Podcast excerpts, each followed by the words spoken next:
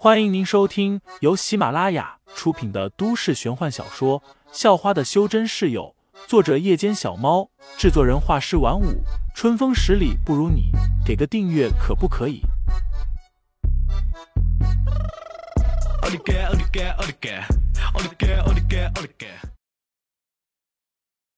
第96章凤尾金雕上。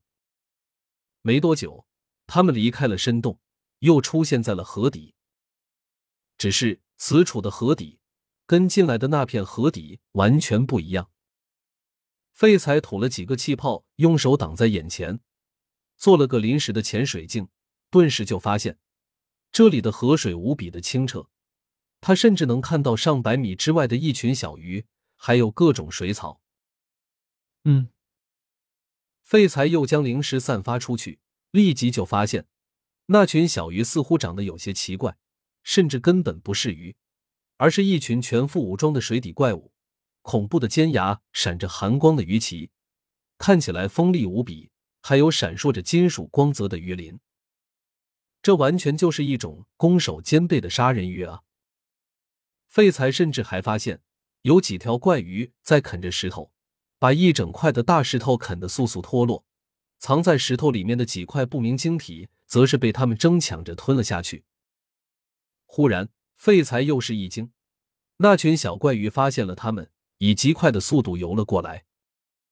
萧韵也发现了这一幕，立即举起手中的冰刃巨剑横在身前，随即一束长满尖刺的冰柱迅速延伸出去，在碰触到那群怪鱼的时候立即扩大，把那群怪鱼全都冻住了。随后两人游到了水面上，一浮出水面，废材的眼睛都瞪圆了。眼前这一切景象，哪里还属于地球的？这完全就是另一个世界了。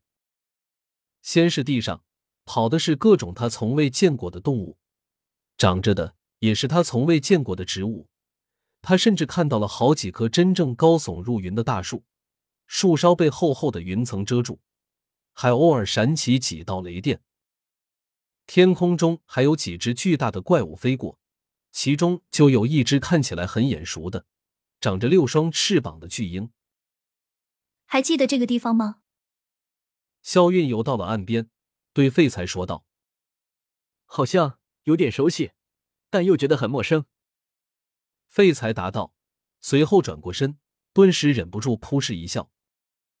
只见萧韵的头发上正挂着一条水草，水草末端还缠着一只长着2个大钳子的螃蟹。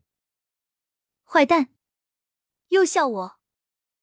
萧韵察觉到了，顿时皱起了眉头，一副生气的模样，然后伸出手用力一推，把废材推回了水里。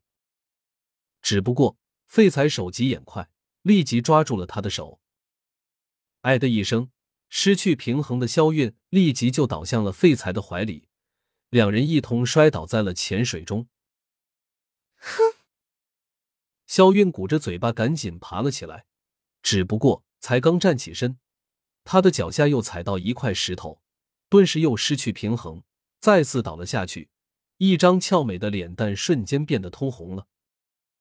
而此时，下阳市郊区的一座山头上，杨千山、杨青铜、杨风雨还有楼家的楼月明、楼飞龙等人正聚集在空地上，空地周围则是围了一圈杨家和楼家的修真者，这些修真者全都显得兴奋无比。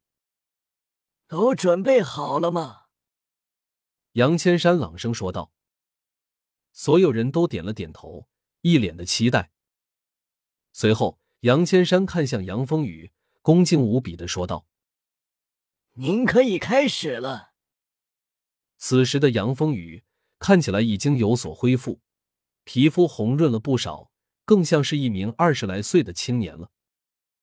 这让楼家的几个女修真者都时不时偷瞄几眼，眼中明显有着一丝爱慕之意。杨风雨也察觉到了，只是他对此很不屑，这些女子和曾经追求过他的女子比起来差了太多，几乎是一个地下一个天上，而他连那些天上的女子都看不上，又怎么会看得上这群地下的？随后杨风雨取出了上百块拳头大小的灵石，这些灵石的价格要是拿出去拍卖的话，估计每一块都能卖出数百万，这上百块加起来至少也有1个亿了。在所有人的注视中，杨风雨陆续拿起一块块灵石，随后直接放在了空中，让那一块块灵石就这么凭空悬浮着，看起来很是诡异。这些灵石的摆放很讲究，犹如一个阵法。一旁的杨千山对此略知一二，这确实就是一个阵法。杨风雨每放好一块灵石，他的眼中就出现一抹复杂的神色，有恍然大悟，也有惊叹，但是到了最后却只剩下迷茫和不解了。听众老爷们，本集已播讲完毕，欢迎订阅专辑，投喂月票支持我们下集再见。